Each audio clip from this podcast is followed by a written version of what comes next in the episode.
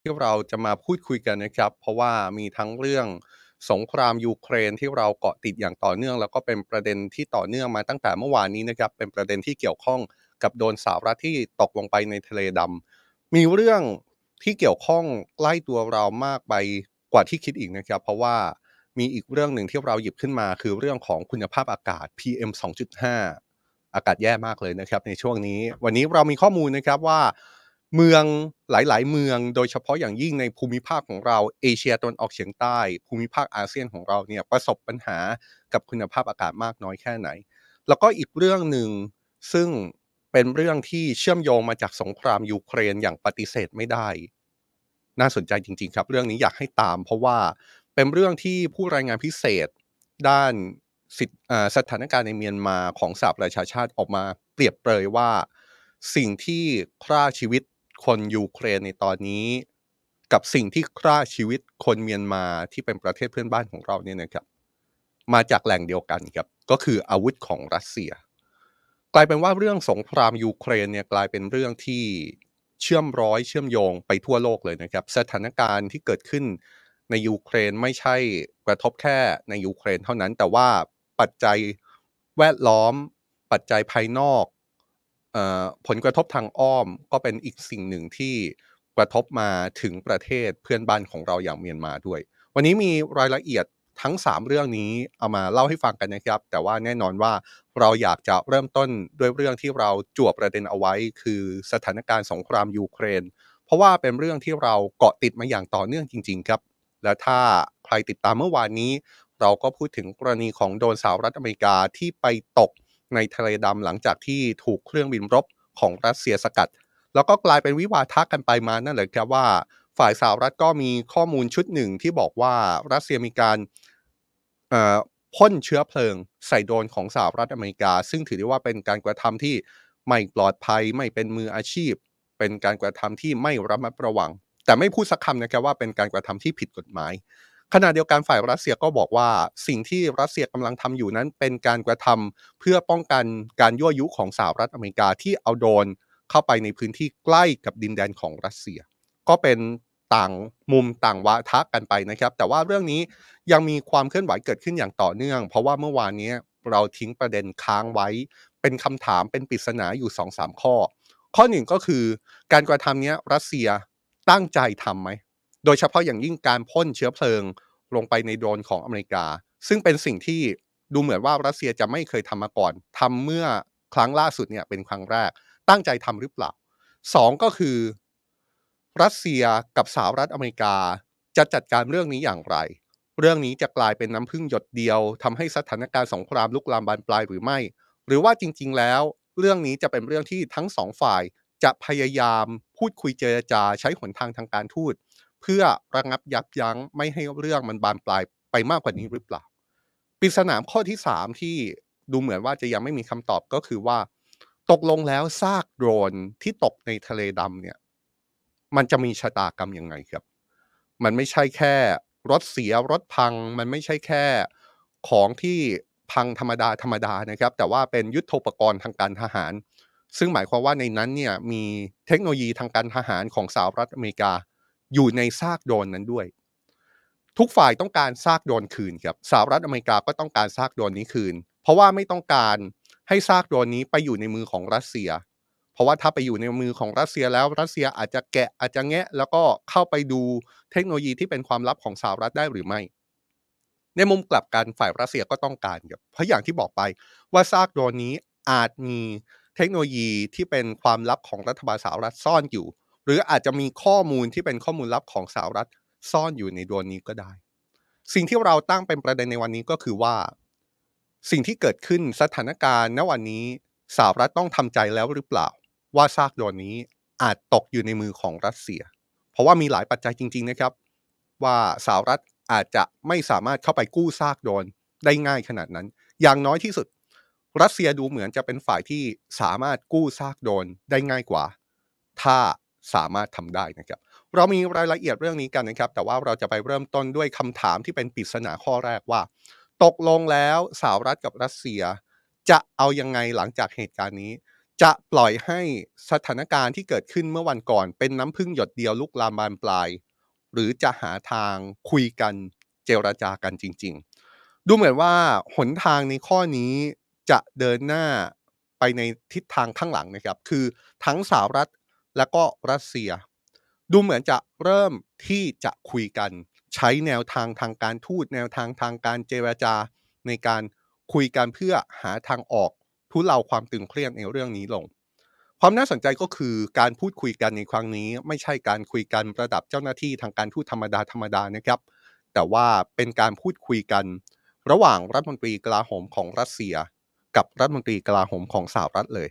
คนที่ออกมาเปิดเผยเรื่องนี้ก็คือลอยออสตินรัฐมนตรีกลาโหมของสหรัฐนะครับที่ระบุว่าเมื่อวานนี้เขาได้คุยกับนายเซอร์เกย์ชอยกูรัฐมนตรีกลาโหมของรัสเซียแล้ว โดยนี่ถือว่าเป็นสิ่งที่เกิดขึ้นได้ยากมากเลยนะครับ และหากนับตั้งแต่เกิดสงครามยูเครนเป็นต้นมา นี่เป็นไม่กี่ครั้งก็ว่าได้ที่รัฐมนตรีกลาโหมของสหรัฐและรัสเซียมีการพูดคุยกัน โดยก่อนหน้านี้ทั้งสองคนเคยคุยกันครั้งแรก หลังสงครามยูเครน เมื่อเดือนพฤษภาคม แล้วก็ในเดือนตุลาคมปีที่แล้วครับ แม้ว่ารัฐมนตรีกลาโหมสหรัฐจะไม่ออกมาบอกนะครับว่าเขาคุยอะไรกับรัฐมนตรีกลาโหมของรัสเซีย แต่ว่าในการแถลงข่าวช่วงหนึ่งเขาระบุแบบนี้นะครับว่า รัฐบาลสหรัฐให้ความสำคัญอย่างมากกับเรื่องใด ๆ ก็ตาม ที่อาจเป็นการยกระดับสถานการณ์ให้ตึงเครียดขึ้น และตัวเขาเองก็เชื่อถึงความสำคัญที่จะต้องมีช่องทางการสื่อสาร ระหว่างกันระหว่างสหรัฐกับรัสเซีย สิ่งที่น่าสนใจก็คือถ้อยแถลงท่าทีของรัฐมนตรีกลาโหมสหรัฐ มีบางส่วนที่คล้ายคลึงกับถ้อยแถลงท่าทีของรัฐมนตรีกลาโหมรัสเซียที่ออกมาประสานเสียงในลักษณะเดียวกันนะครับว่า ได้มีการพูดคุยกับรัฐมนตรีกลาโหมของสหรัฐจริงครับโดยสำนักข่าวทาสสื่อของทางการรัสเซียรายงานเมื่อวานนี้นะครับว่าการพูดคุยกันในครั้งนี้เป็นไปตามการร้องขอของสหรัฐครับเพื่อแลกเปลี่ยนความคิดเห็นที่เกิดขึ้นจากเหตุโดนสหรัฐที่ไปตกในทะเลดำกระทรวงกลาโหมรัสเซียย้ำในแถลงการช่วงหนึ่งนะครับว่าทั้งสองฝ่ายได้ย้ำต่อกันระหว่างการเจรจา ว่าชาติมหาอำนาจที่มีนิวเคลียร์ต้องเปิดช่องทางสื่อสารต่อกันอยู่เสมอ เพื่อหารือกันในช่วงเวลาวิกฤต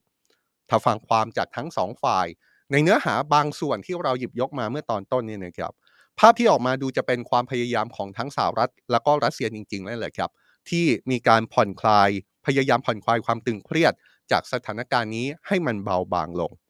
เห็นได้ชัดเลยนะครับว่าถ้อยถ้อยทีถ้อยความถ้อยแถลงเนี่ยมีบางช่วงบางตอนที่พูดถึงขั้นว่า ถึงยังไงสหรัฐกับรัสเซียจะโกรธจะเคืองจะอยู่ตรงข้ามกันขนาดไหนเนี่ยด้วยความที่เป็นชาติใหญ่ที่มีนิวเคลียร์จะต้องเปิดช่องทางการสื่อสารต่อกันอยู่เสมอคำพูดคำพูดหนึ่งที่น่าสนใจมาจากแถลงการณ์ของกระทรวงกลาโหมรัสเซียที่ผมคิดว่าอยากจะไฮไลท์นะครับ ก็คือต้องเปิดช่องทางสื่อสารต่อกันอยู่เสมอ เพื่อหารือกันในช่วงเวลาวิกฤต ถ้าถอดรหัสจากคำคำนี้ นั่นก็อาจแปลแปลความได้เหมือนกันนะครับว่า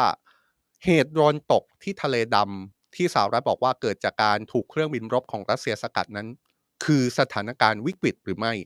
ไม่งั้นรัฐมนตรีกลาโหมรัสเซีย กับรัฐมนตรีกลาโหมสหรัฐคงไม่คุยกันแบบนี้หรอก โดยไม่ใช่แค่รัฐมนตรีกลาโหมสหรัฐกับรัสเซียที่คุยกันเท่านั้นนะครับ เพราะว่ามีรายงานว่านายพลมาร์คมิลลี่ ประธานคณะเสนาธิการร่วมกองทัพสหรัฐ ก็มีแผนที่จะพูดคุยกับนายพลวาเลรีเกราซิมอฟ ผู้บัญชาการทหารรัสเซียที่ดูแลสงครามยูเครนด้วย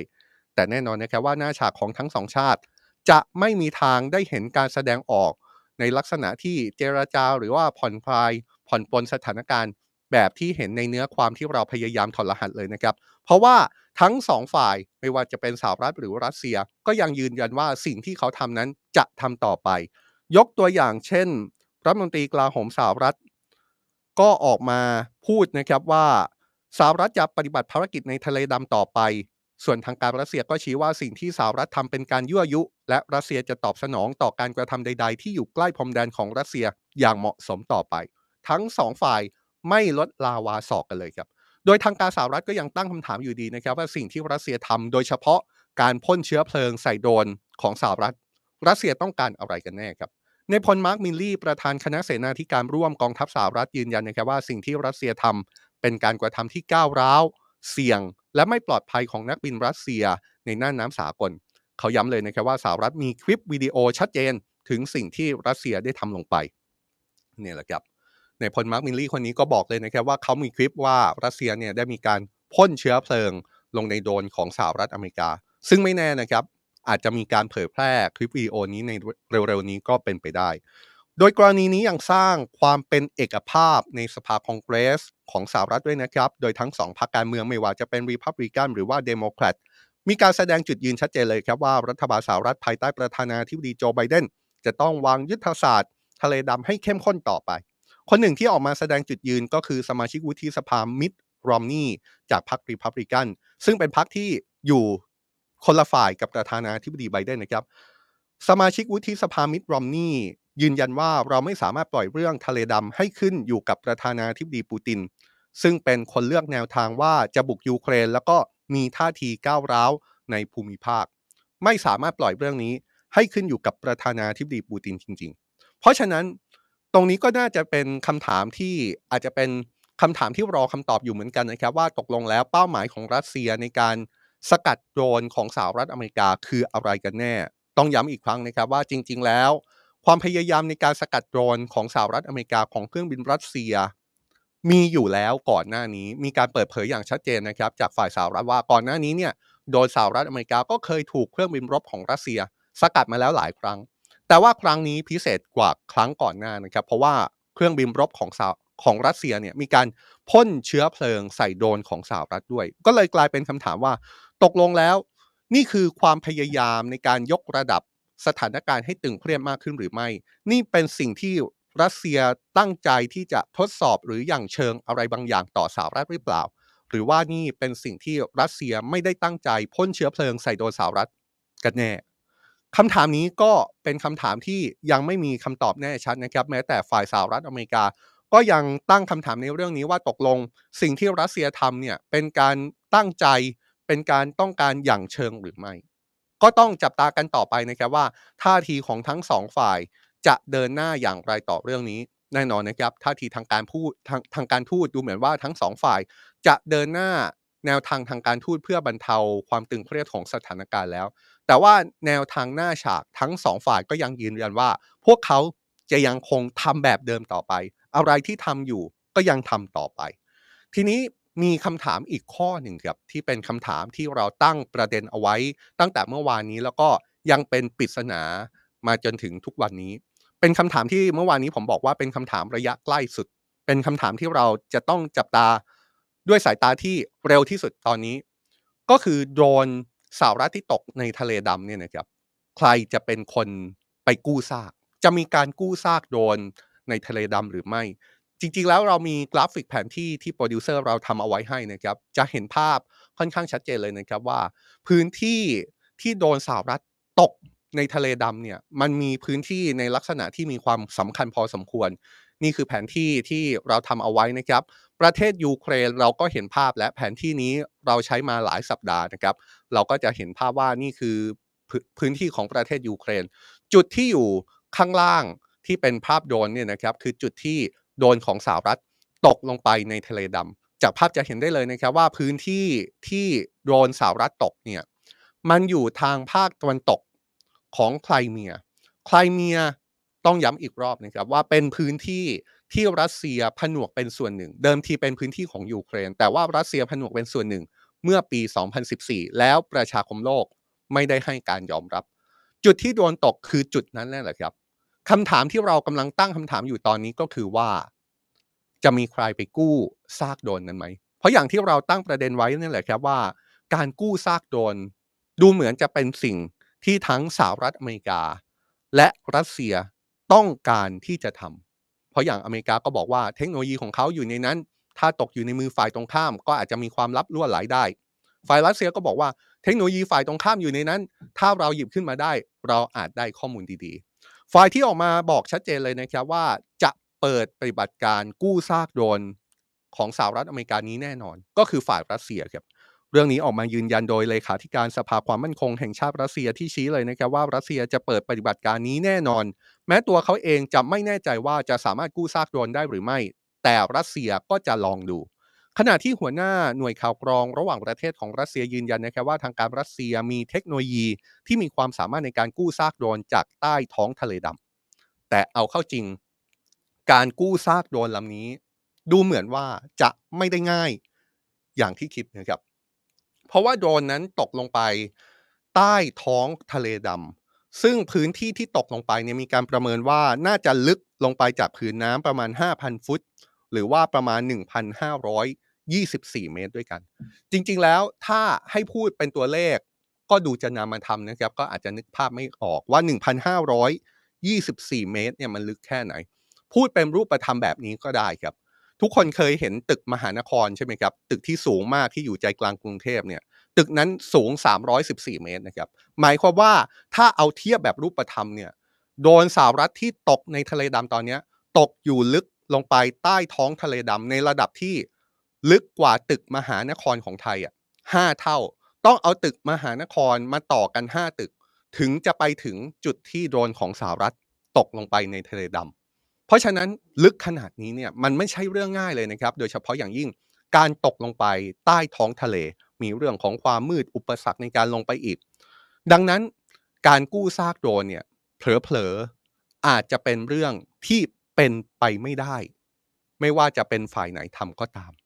ฝ่ายสหรัฐเองเนี่ยก็ออกมาพูดนะครับว่าต้องการที่จะกู้ซากโดรนลำนี้ แต่ก็ยอมรับอย่างตรงไปตรงมานั่นแหละครับว่า วิธีการในการกู้ซากโดรนเนี้ยเป็นเรื่องที่ท้าทายมากๆ ยิ่งในกรณีของสหรัฐอเมริกาเนี่ยนะครับมันไม่ใช่แค่ความลึกของผืนท้องทะเลที่โดรนนี้ตกลงไปเท่านั้นนะครับ เพราะว่าความท้าทายของฝั่งสหรัฐอเมริกามีมากกว่าฝ่ายรัสเซียเข้าไปอีก ปัญหาหนึ่งของสหรัฐก็คือในตอนนี้ไม่มีเรือรบของอเมริกันอยู่ในทะเลดำประจำการอยู่ในนั้นเลยนะครับ เพราะว่าเรือรบไม่สามารถเข้าไปได้ การลำเลียงเรือรบของกองทัพสหรัฐเข้าทะเลดำนั้น ไม่สามารถผ่านมาตรการของตุรกีที่มีการปิดช่องทางเข้าของเรือรบเข้าไปในทะเลดำตุรกีเนี่ยปิดช่องทางเข้าของเรือรบไม่ว่าจะเป็นชาติไหนก็ปิดหมดนะครับ ตั้งแต่ช่วงเกิดสงครามยูเครนใหม่ ๆ แล้ว ผมคิดว่าถ้าใครติดตามตั้งแต่ต้นจะจำท่าทีนี้ของตุรกีได้ดีก็คือ ปิดเลย ไม่ให้เรือรบจะฝ่ายไหนทั้งสิ้นอะไม่ให้เข้า แต่ว่ารัสเซียยังอยู่ เพราะว่ามีฐานทัพเรือประจำการอยู่ในพื้นที่ในทะเลดำอยู่แล้ว นอกจากนี้ยังมีรายงานยืนยันจากนักข่าวของสถานีโทรทัศน์ ABC ของสหรัฐอ้างเจ้าหน้าที่อเมริกันสองคนที่ยืนยันนะครับว่า ในจุดที่โดนสหรัฐตกในทะเลดำนั้น ปรากฏว่ามีเรือของรัสเซียจอดอยู่ใกล้ ๆด้วย ดังนั้น ยิ่งยากเข้าไปใหญ่สำหรับฝ่ายอเมริกาที่จะกู้ซากโดรนลำนี้นะครับ เพราะว่ามีทั้งอุปสรรคด้านพื้นที่ มีทั้งอุปสรรคด้านยุทธศาสตร์ทางการทหาร ระยะใกล้ยังมีเรือของฝ่ายตรงข้าม จอดอยู่ใกล้จุดที่โดรนนั้นตกเข้าไปอีก นายพลมาร์กมิลลี่ระบุเลยนะครับว่าในตอนนี้ทางการสหรัฐกำลังประเมินว่ามีความจำเป็นมากน้อยแค่ไหนที่จะต้องกู้ซากโดรนนี้ และหากมีความจำเป็นที่จะต้องกู้ซากโดรนจริง แม้สหรัฐจะไม่มีเรือรบประจำการในทะเลดำ แต่นายพลมาร์กมิลลี่ยืนยันว่า ถึงฉันจะไม่มีเรือรบในทะเลดำแต่ฉันก็มีพันธมิตรอยู่ในทะเลดำอยู่ดี นายพลมาร์กมิลลี่ยืนยันเลยนะครับว่าสิ่งสำคัญคือต้องประเมินว่าสหรัฐจะไม่เสียข้อมูลข่าวกรองที่อ่อนไหวไปตกอยู่ในมือรัสเซีย หากในวันหนึ่งรัสเซียสามารถกู้โดรนนี้ได้สำเร็จครับ เพราะฉะนั้นภาพเบื้องหน้าในกรณีนี้เราต้องดูแล้วแหละครับว่า ปฏิบัติการกู้ซากโดรนโดยเฉพาะของฝ่ายรัสเซียจะสำเร็จหรือไม่ อันนี้คือเรื่องเบื้องหน้าที่เราต้องติดตาม แต่ว่าเรื่องในระยะไกลๆ เรื่องภาพรวมก็คือสิ่งที่ทั้งสองฝ่าย ทั้งรัสเซีย ทั้งสหรัฐอเมริกา จะดำเนินการต่อจากนี้ คือการบรรเทาทุเลาความตึงเครียดจากเหตุการณ์นี้ลงไปได้มากน้อยแค่ไหน หรือสุดท้ายมันจะกลายเป็นน้ำพึ่งหยดเดียวจริง ๆ หรือเปล่า เมื่อวานนี้เราทำเรื่องนี้แล้ว ปรากฏว่ามีผู้ชมสำนักข่าว Today ทั้งใน Facebook YouTube แล้วก็ TikTok ให้ความเห็นเป็นจำนวนมากเลยนะครับ ซึ่งผมก็ยินดีมากเลยที่ทุกคนมาให้ความเห็นมีทั้งให้ความเห็นเหมือนกัน ให้ความเห็นที่ต่างกัน มีทั้งบอกว่ารัสเซียตั้งใจรัสเซียไม่ตั้งใจ มีทั้งบอกว่าจะสำเร็จไม่สำเร็จจะเป็นน้ำพึ่งหยดเดียว หรือว่าจะทุเลาสถานการณ์ลงไปได้ เพราะฉะนั้นในเรื่องนี้คอมเมนต์กันต่อได้เลยนะครับ เรามีความคืบหน้าเพิ่มขึ้นมา อยากให้ทุกคนชวนคอมเมนต์ต่อครับ จากข้อมูลที่เราให้เพิ่มขึ้นมาว่า สถานการณ์เรื่องนี้จะเดินหน้าไปสู่จุดไหน แน่นอนนะครับเมื่อพูดถึงสงครามยูเครน ก็จะมีเรื่องทั้งเรื่องที่เราเพิ่งรายงานไป ทั้งเรื่องในสนามรบ ซึ่งถ้าพูดสถานการณ์ในสนามรบตอนนี้ ก็ต้องพูดถึงเมืองบักมุดแต่ว่าสุดท้ายดูเหมือนว่าตอนนี้ณเวลานี้ ฝ่ายรัสเซียก็ยังไม่สามารถยึดเมืองนี้ได้แบบเบ็ดเสร็จทั่วทั้งเมือง แต่มีรายงานถึงการ รุกคืบมากยิ่งขึ้นนะครับนี่คือสถานการณ์สงครามยูเครนที่เกี่ยวข้องโดยตรง เพราะว่าเกิดขึ้นในยูเครน แล้วก็เกิดขึ้นในคู่สงครามอย่างรัสเซีย รวมถึงเป็นสถานการณ์เป็นท่าทีที่เกี่ยวข้องกับชาติพันธมิตรของยูเครน แต่ใครจะเชื่อล่ะครับว่าสงครามยูเครนตลอดหนึ่งปีเศษที่ผ่านมาเนี่ยมันไม่ได้ส่งผลกระทบแค่พื้นที่ที่มีการสู้รบเท่านั้นครับมันส่งผลกระทบไปทั่วโลกจริง ๆ ภาพที่เราเห็นได้ชัด เรื่องเศรษฐกิจก็เห็นชัดแล้ว แต่วันนี้มีภาพที่เห็นชัดเข้าไปอีกครับ มีการเปรียบเปรยเลยนะครับว่า สิ่งที่เกิดขึ้นในตอนนี้ความรุนแรงที่เกิดขึ้นจากสงครามยูเครน ดูเหมือนว่าจะไม่ได้เกิดขึ้นแค่กับยูเครนเท่านั้น มีคนเปรียบเปรยถึงขั้นว่า สิ่งที่กำลังประหัตประหารชาวเมียนมา ซึ่งเป็นประเทศเพื่อนบ้านของเราเนี่ยนะครับ กับสิ่งที่ ประหัตประหารชาวยูเครน ซึ่งกำลังอยู่ในใจกลางของสงครามยูเครนตอนนี้ คืออาวุธชนิดเดียวกันครับ คืออาวุธที่มาจากแหล่งเดียวกันครับ คืออาวุธที่มาจากรัสเซียนะครับ เป็นการเปรียบเปรยที่ดูน่าเศร้าน่าสลดเหลือเกินนะครับ แต่ว่าเป็นการเปรียบเปรยที่เห็นภาพจริง ๆ ครับ เพราะว่าเป็นการเชื่อมโยงสงครามยูเครน กับสถานการณ์ในเมียนมา ซึ่งสถานการณ์ในเมียนมา มีความพลิกผันมีความเปราะบางอย่างมาก ในช่วง 2 ปีเศษที่ผ่านมา หลังจากเกิดการรัฐประหารนำโดยพลเอกอาวุโสมินอองไลน์ถูกเชื่อมโยงกันเลยครับ โดยหน่วยงานด้านสิทธิมนุษยชนขององค์การสหประชาชาติ ได้ออกมาชี้เลยว่าความเชื่อมโยง มันเป็นภาพที่น่ากลัวจริงๆ เป็นภาพที่ชาวเมียนมากับชาวยูเครน ถูกสังหารด้วยอาวุธที่มาจากแหล่งเดียวกัน และแหล่งนั้น คือรัสเซีย นี่เป็นการเปรียบเปรยโดยทอมแอนดูสนะครับเขาเป็นผู้รายงานพิเศษขององค์การสหประชาชาติ ในสถานการณ์ที่เกี่ยวข้องกับเมียนมา ระบุเลยนะครับว่าพลเมืองของทั้งสองประเทศ คือเมียนมาและก็ยูเครนกำลังถูกสังหารด้วยอาวุธของรัสเซีย และถึงเวลาแล้วที่โลกต้องดำเนินการอะไรบางอย่าง เพื่อหยุดยั้งเรื่องนี้ผู้รายงานพิเศษสหประชาชาติด้านเมียนมา เปิดเผยในการสัมภาษณ์กับเดอะการเดียนซึ่งเป็นสื่อของอังกฤษ โดยชี้เลยนะครับว่าท่าทีจากประชาคมโลกในการตอบสนองสถานการณ์ในเมียนมานั้น ตอนนี้ยังไม่ดีพอครับ และนั่นจะเปิดทางให้เผด็จการทหารเมียนมากระทำการที่ป่าเถื่อนในประเทศต่อไปได้ เขาเปรียบเปรยถึงขั้นว่า คนทั้งโลกตอนนี้กำลังเอาแต่มองรถไฟที่กำลังจะตกราง สถานการณ์ในเมียนมากำลังทำให้ประเทศนี้ก็คือเมียนมาเนี่ยนะครับกลายเป็นรัฐล้มเหลว การเป็นรัฐล้มเหลวนั้น มันกำลังจะเกิดขึ้นต่อหน้าทุกคน ผู้รายงานพิเศษสหประชาชาติคนนี้ชี้เลยนะครับว่ากองทัพเมียนมาใช้ความรุนแรงในพื้นที่พลเรือนมากขึ้น ทั้งในโรงเรียนสถานพยาบาล หรือว่าในค่ายผู้หนีภัยของชาวเมียนมา โดยเฉพาะการใช้ปฏิบัติการทางอากาศ ซึ่งกองทัพเมียนมาพึ่งพาอาวุธจากรัสเซียรวมถึงจีนเป็นส่วนใหญ่ เขาเปิดเผยด้วยนะครับว่าคนจำนวนไม่น้อยในเมียนมาออกมาแสดงความยินดีที่นานาชาติ ให้การสนับสนุนยูเครนแบบภาพที่เห็นอยู่ในตอนนี้ แต่ในขณะเดียวกันคนเมียนมาจำนวนไม่น้อยก็ตั้งคำถามแหละครับว่าทำไมการตอบสนองจากนานาชาติต่อความป่าเถื่อนในเมียนมา ถึงช่างแตกต่างจากยูเครนเหลือเกิน หรือแม้กระทั่งอย่างบางประเทศยังเปิดโอกาสให้เผด็จการทหารเมียนมาก่ออาชญากรรมได้ซ้ำๆซึ่งสำหรับเขาแล้วนี่เป็นคำถามที่เขาไม่สามารถตอบได้จริง ๆคำถามก็คือ ในมุมมองของผู้รายงานพิเศษ UN คนนี้เนี่ยครับเขาเปรียบเปรยได้อย่างน่าสลดมาก แต่สิ่งที่ต้องตั้งคำถามก็คือ เขามองว่าโลกควรทำอะไรได้มากกว่านี้บ้างไหม เขามองว่าในขณะที่ชาติตวันตกออกมาตรการความบาดต่อเมียนมาเนี่ยนะครับชาติอื่นๆ ก็มีความจำเป็นที่จะต้องร่วมมือ หรือว่ามีมาตรการเพื่อหยุดรัฐบาลทหารเมียนมา จากการเข้าถึงทรัพยากรที่จะนำมาใช้โจมตีประชาชน เขายกตัวอย่างบางมาตรการนะครับ เช่นคำสั่งห้ามส่งอาวุธ ให้รัฐบาลทหารเมียนมาคำสั่งระงับการส่งเชื้อเพลิง ให้กองทัพเมียนมา ซึ่งอาจนำไปสู่ปฏิบัติการทางอากาศโจมตีประชาชน อย่างไรก็ตามเขายังไม่แนะนำให้ใช้มาตรการกลับขั้วอย่างเช่น การส่งอาวุธ ให้ฝ่ายต่อต้านรัฐประหาร วิธีนี้เขายังไม่แนะนำนะครับ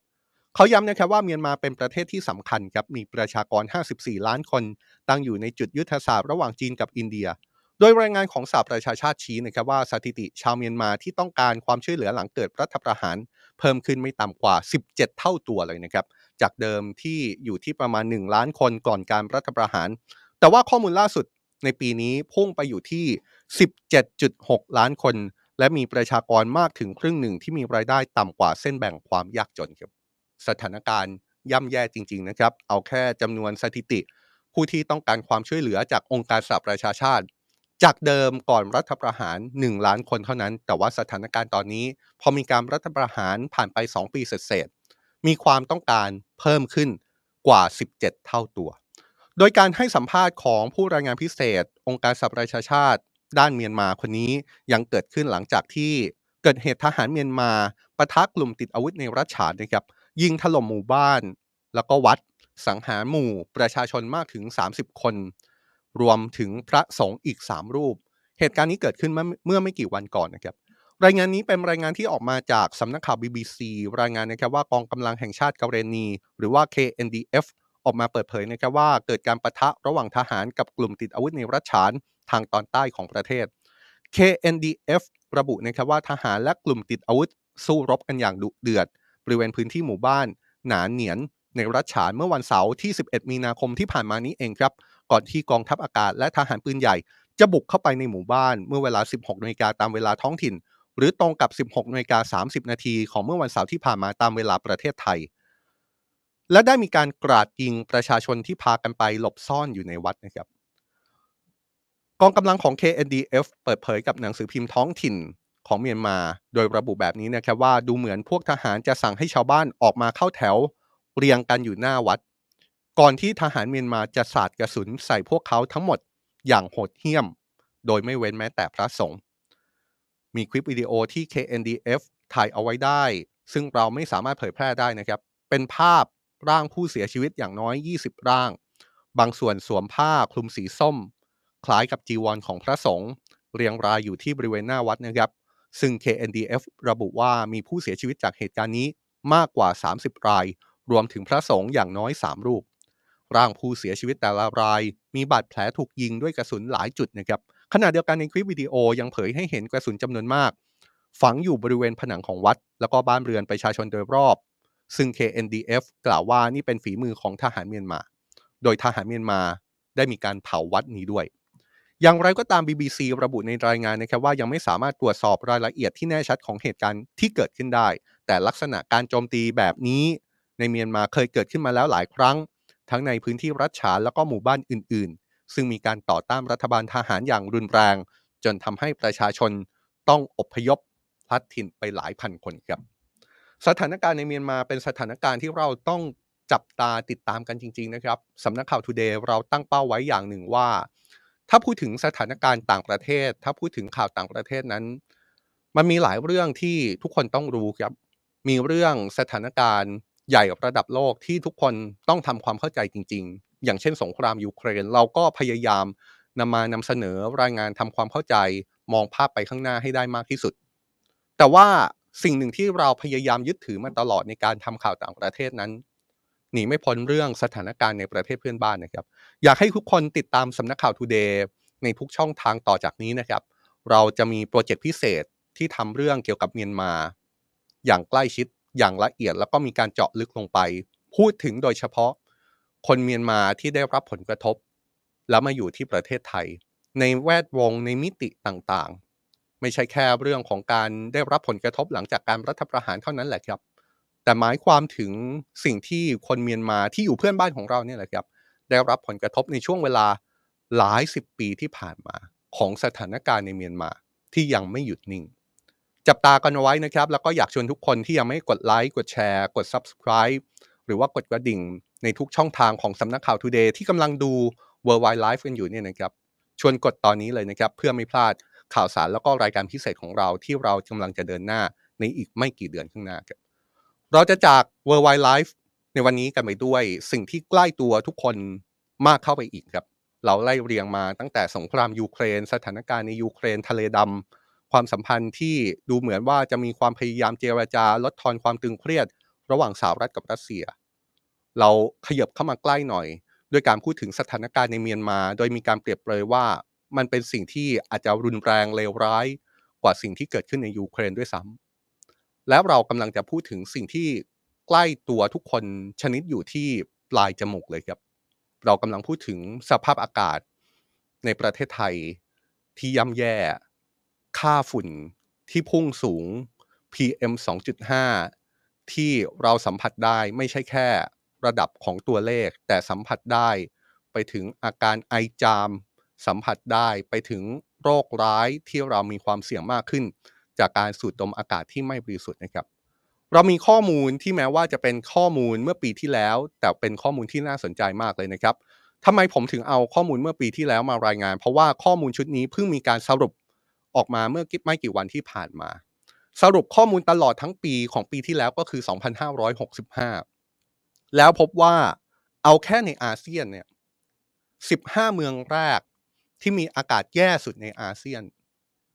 เป็นเมืองในไทยไปแล้ว 7 เมืองครับ เป็นสถานการณ์ที่น่ากังวลมากเลยนะครับ โดยเรื่องนี้เว็บไซต์ IQ Air จัดอันดับเมืองแล้วก็ประเทศที่มีค่าเฉลี่ยมลพิษทางอากาศสูงสุดในโลกของปีที่แล้วก็คือ 2565 พบว่า 7 จังหวัดในประเทศไทยมีรายชื่อ ติดท็อป 15 เมืองที่มีมลพิษมากที่สุดในอาเซียนครับดูพร้อมกันในกราฟิกนี้เลยก็ได้นะครับสำนักข่าว Today เราทำมาให้เห็นภาพว่า 15 เมืองที่ติดท็อป 15 เนี่ยเราไฮไลท์สีเหลือง เมืองที่อยู่ในประเทศไทย และติดในอันดับนี้ ซึ่งไม่ใช่เรื่องดีนะครับ อย่างเช่นอันดับ 5 เนี่ยอยู่ที่อำเภอเฉลิมพระเกียรติจังหวัดนครราชสีมา จังหวัดน่านติดอันดับ 8 ครับ สมุทรปราการใกล้กรุงเทพเนี่ยอันดับ 9 ราชบุรีไม่ไกลไม่ไกลกรุงเทพเลยนะครับ อันดับ 11 อยุธยา โอ้ไม่ไกลกรุงเทพครับ 12 มีที่ขอนแก่นติดอันดับ 13 ที่สุขโขทัยติดอันดับ 15 ครับ ถ้าไปดูเมืองอื่นในอาเซียนที่น่าสนใจก็อินโดนีเซียติดเยอะนะครับ กรุงฮานอยเมืองหลวงของเวียดนามติดอันดับ 2 อากาศแย่ที่สุดในอาเซียนในปีที่แล้ว หรือแม้แต่กรุงจาการ์ตาเมืองหลวงของอินโดนีเซียติดอันดับที่ 4 นะครับ นอกจากนี้กรุงนครหลวงเวียงจันทร์เมืองหลวงของสปปลาวเพื่อนบ้านของเรา ติดอันดับที่ 14 ของเมืองที่อากาศแย่ที่สุด 15 เมืองในปี 2565 ของอาเซียนนะครับ นี่ก็คือสิ่งที่เกิดขึ้นประเมินเอาไว้เลยนะครับว่าในอาเซียนอากาศแย่มากๆ ขยับมาดูภาพกว้างกว่านั้นนิดหนึ่งครับ มีข้อมูลบอกไว้แบบนี้เลยนะครับว่า ทั้งอาเซียนเนี่ยมีการประเมินทั้งสิ้น 296 เมืองที่มีการบันทึกคุณภาพอากาศเอาไว้เมื่อปีที่แล้วของ IQ Air เนี่ยนะครับ ผลปรากฏพบว่ามีอยู่แค่ 8 เมืองเท่านั้นครับ จาก 296 เมืองที่มีคุณภาพอากาศผ่านมาตรฐานขององค์การอนามัยโลกเกี่ยวกับ PM 2.5 8 เมืองเท่านั้นนะครับที่ผ่านมาตรฐาน 2%กว่าๆของอาเซียนเท่านั้นที่มีอากาศบริสุทธิ์ ผ่านเกณฑ์มาตรฐานที่เราพอจะสูดดมได้ ตามมาตรฐานขององค์การอนามัยโลก อีก 97-98%ไม่ผ่านครับ ซึ่งผมก็เชื่อเหลือเกินนะครับว่ากรุงเทพมหานคร และพื้นที่ส่วนใหญ่ของประเทศไทย ไม่ได้ผ่านเกณฑ์นี้ อย่างที่เราทราบกันนะครับว่าปัจจัยทำให้สภาพอากาศย่ำแย่ในเอเชียตะวันออกเฉียงใต้ของเราเนี่ยมาจากหลายปัจจัยเลยนะครับ แล้วก็จะเป็นปัจจัยที่ส่งผลกระทบ อย่างรุนแรงต่อสุขภาพ ตั้งแต่ระบบทางเดินหายใจ รวมไปถึงความเสี่ยงเรื่องมะเร็งปอด แล้วก็เรื่องของโรคหัวใจด้วย อย่างไรก็ตามถ้ามองในภาพรวมจะพบเลยนะครับว่าค่าฝุ่น PM 2.5 ใน 7 ประเทศมีแนวโน้มดีขึ้นในปีที่แล้ว เว้นแต่เวียดนามแล้วก็ลาวเท่านั้นที่มีคุณภาพอากาศแย่ลงขณะดีขณะที่ไปดูรายงานในเชิงของทั่วโลกภาพรวมนะครับในปี 2565 มีการตรวจวัดสภาพอากาศเฉลี่ยจาก 31 ประเทศทั่วโลก พบว่ามีแค่ 13 ประเทศเท่านั้นครับ ไม่ถึง 10%ที่มีอากาศดีต่อสุขภาพ ตามเกณฑ์ขององค์การอนามัยโลก ซึ่งกำหนดไว้ไม่เกิน 5 ไมโครกรัมต่อลูกบาศก์เมตร ประเทศที่อากาศดีผ่านเกณฑ์ 13 ประเทศ ได้แก่ฟินแลนด์ เอสโตเนีย นิวซีแลนด์ เปอร์โตริโก ออสเตรเลีย กรีเนดา นิวแคลิโดเนีย ไอซ์แลนด์ แล้วก็ดินแดนในแถบแคริบเบียน อย่างโบเนเรอร์ ซินส์เอนดาเซียสซาบา เบอร์มิวดา หมู่เกาะเวอร์จินเฟรนซ์พอลินีเซีย และเกาะกวม ขณะที่ประเทศที่คุณภาพอากาศแย่ อย่างชาด อิรัก ปากีสถาน บาห์เรน บังกลาเทศ บูร์กินาฟาโซ คูเวต และอินเดียเป็นประเทศที่มีมลพิษทางอากาศเฉลี่ยมากกว่า 50 ไมโครกรัม ต่อลูกลูกบาศก์เมตร ซึ่งอยู่ในเกณฑ์ที่เป็นอันตรายต่อสุขภาพนะครับ ส่วนกรณีของประเทศไทยถ้าจัดในภาพรวมทั่วโลกแล้วอยู่ในอันดับที่ 57 ครับ โดยมีค่าเฉลี่ยมลพิษทางอากาศในปี 2565 อยู่ที่ 18.1 ไมโครกรัม ต่อลูกบาศก์เมตร ถือว่าลดลงจากปี 2564 นะครับ ที่มีค่าเฉลี่ยมลพิษอยู่ที่ 20.2 ไมโครกรัม ต่อลูกบาศก์เมตรครับ นี่ก็คือความเคลื่อนไหวสถานการณ์รอบโลกที่เราพยายาม คัดสรรมารายงานให้ได้ทราบกันนะครับ ผมย้ำทุกวันเลยครับว่า ข่าวต่างประเทศวันหนึ่งมีเป็นล้านข่าวครับสถานการณ์โลกมีความเคลื่อนไหวเปลี่ยนไปทุกวินาที แต่ช่วงเวลาประมาณ 40-45 นาที ของทุกวันจันทร์ถึงวันศุกร์16นาฬิกา30 นาทีที่เพจของสำนักข่าว Today ไม่ว่าจะเป็น YouTube Facebook หรือว่า TikTok เนี่ยนะครับ เราจะพยายามคัดเรื่องที่เป็นเรื่องที่สำคัญ เป็นเรื่องที่ใหญ่ เป็นเรื่องที่กระทบต่อคนไทย เอามากางข้อมูลกันให้ครบทุกมิติมากที่สุด และชวนทุกคนคิดตามคิดต่อกันนะครับว่า สถานการณ์โลกที่เกิดขึ้นมันจะเดินหน้าไปทางไหนต่อ สถานการณ์โลกที่เกิดขึ้นจะส่งผลกระทบในมุมไหนต่อคนไทย ไม่ว่าจะเป็นด้านที่ดี หรือด้านที่ไม่ดีครับ Worldwide Live จัดกันแบบนี้แหละครับ จันทร์ถึงศุกร์ 16นาฬิกา30 นาที พบกันใหม่ในครั้งต่อไปในวันพรุ่งนี้นะครับ และอย่าลืมนะครับ 18นาฬิกา30 นาที ติดจอรอดูกันต่อเลยครับ Today Live วันนี้อยู่กับพลอยวสินีนะครับ ประเด็นการเมืองเข้มข้นข่าวสารในประเทศที่รอพร้อมเสิร์ฟอยู่แล้วในตอนนี้ เจอกัน 18นาฬิกา30 นาทีนะครับ วันนี้ผมจอมพลดาวสุโข และทีมงานลาไปก่อนครับ สวัสดีครับ